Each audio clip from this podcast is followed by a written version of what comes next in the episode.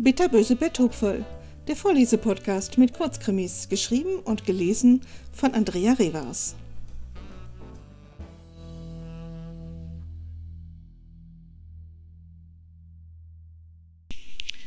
Geld allein.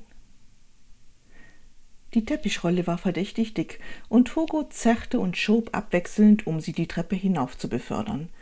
Mann, ist der schwer, schnaufte er, während sein Freund Tom ihm vom Treppenabsatz verwundert zusah.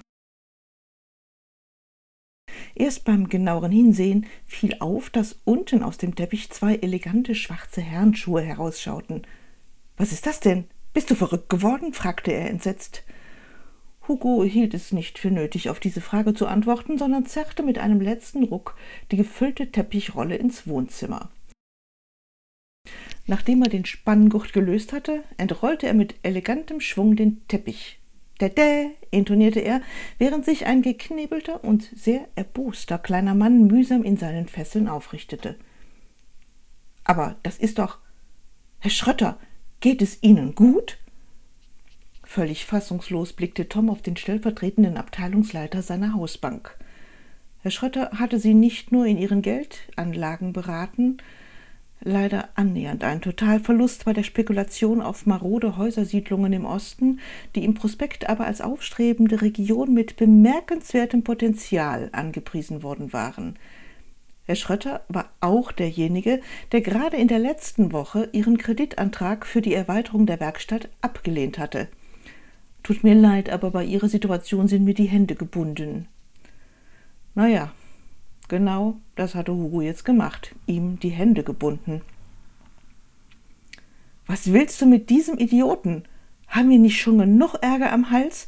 fragte er seinen Partner zähneknirschend. Das ist mein Weihnachtsgeschenk für dich, grinste Hugo.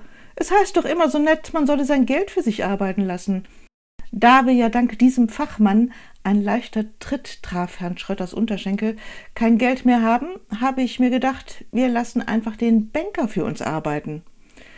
Ich stelle mir vor, dass uns Herr Schrötter in den Weihnachtsferien bei der Renovierung unserer Werkstatt zur Hand geht. Herr Schrötter grunzte ärgerlich in seinen Knebel. Aha, und danach schicken wir ihn dann einfach nach Hause. Mal sehen. Weiß ich noch nicht. Vielleicht lassen wir ihn noch einfach verschwinden. Den vermisst doch keiner. Das Grunzen von Herrn Schrötter wurde lautstärker. Tom entfernte den Knebel mit einem Ruck.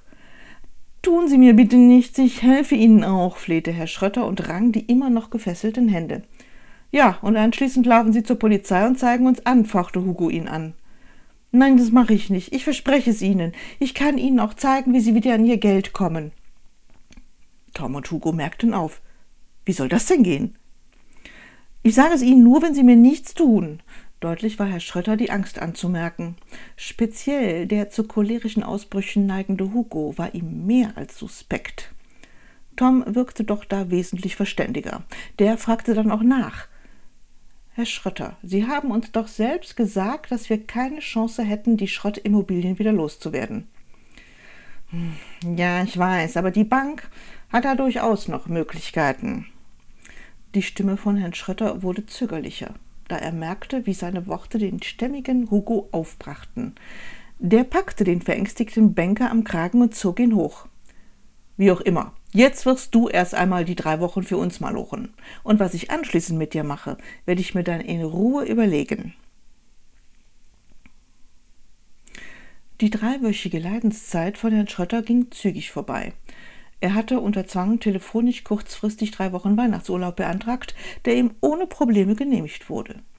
Bereits in den ersten Tagen konnten Tom und Hugo feststellen, dass Herr Schrötter nicht nur handwerklich äußerst geschickt und sehr gründlich war, sondern darüber hinaus ein begnadeter Planer und Organisator.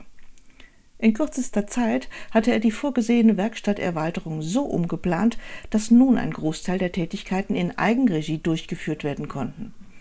Die geplanten Kosten ließen sich dadurch halbieren.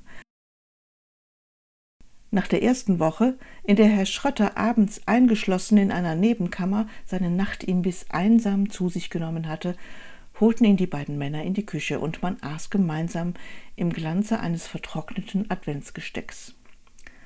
Dabei zeigte sich, dass Herr Schrötter über einen trockenen Humor verfügte, den Hugo überhaupt nicht verstand, der Tom aber viel Freude bereitete.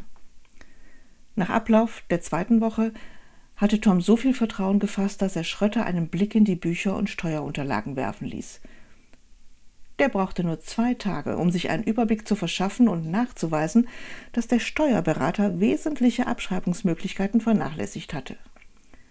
Bald waren die drei Wochen rum. Für Herrn Schrötter war die Zeit im Flug vergangen. Er hatte ein Gefühl, das ihm schon vor langer Zeit abhanden gekommen war. Ich tue etwas Sinnvolles. Ihm war noch nicht klar, wie er weiter vorgehen sollte. Polizei einschalten? Wohl war ihm nicht bei dem Gedanken. Die Männer waren gar nicht so übel und ihr Ärger verständlich. Hm, vielleicht ist das ja das Stockholm-Syndrom. Vielleicht bräuchte er eher einen Psychotherapeuten. Während er noch hin und her sinnierte, hatten sich Tom und Hugo schon eigene Gedanken gemacht. Am letzten Tag des Arbeitsurlaubs boten sie ihm eine gleichberechtigte Partnerschaft als kaufmännischer Leiter in ihrem Handwerksbetrieb an. Herr Schrötter überlegte nicht lange.